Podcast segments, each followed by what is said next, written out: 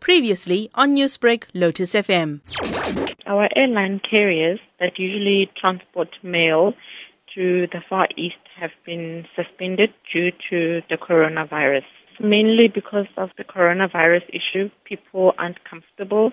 The airlines that usually would take mail from South Africa to the Far East or from the Far East to South Africa has been suspended. And namely, which countries are being affected? China, Malaysia, Indonesia, Taiwan, South Korea, Vietnam, Bangladesh, and Kuala Lumpur. Hong Kong is not affected. When can we expect it to end? We are hoping it could end in the next five to six days once we get a carrier. So if we get one of the carriers that will be able to fly to one of the eastern countries, then ban will be lifted off.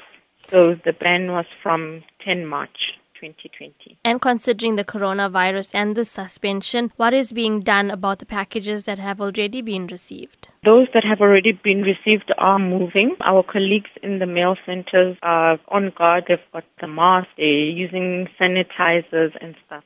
So those that have already arrived in the country are moving. The only problem are those that are here that should go overseas or those that are overseas that should come. Newsbreak, Lotus FM, powered by SABC News.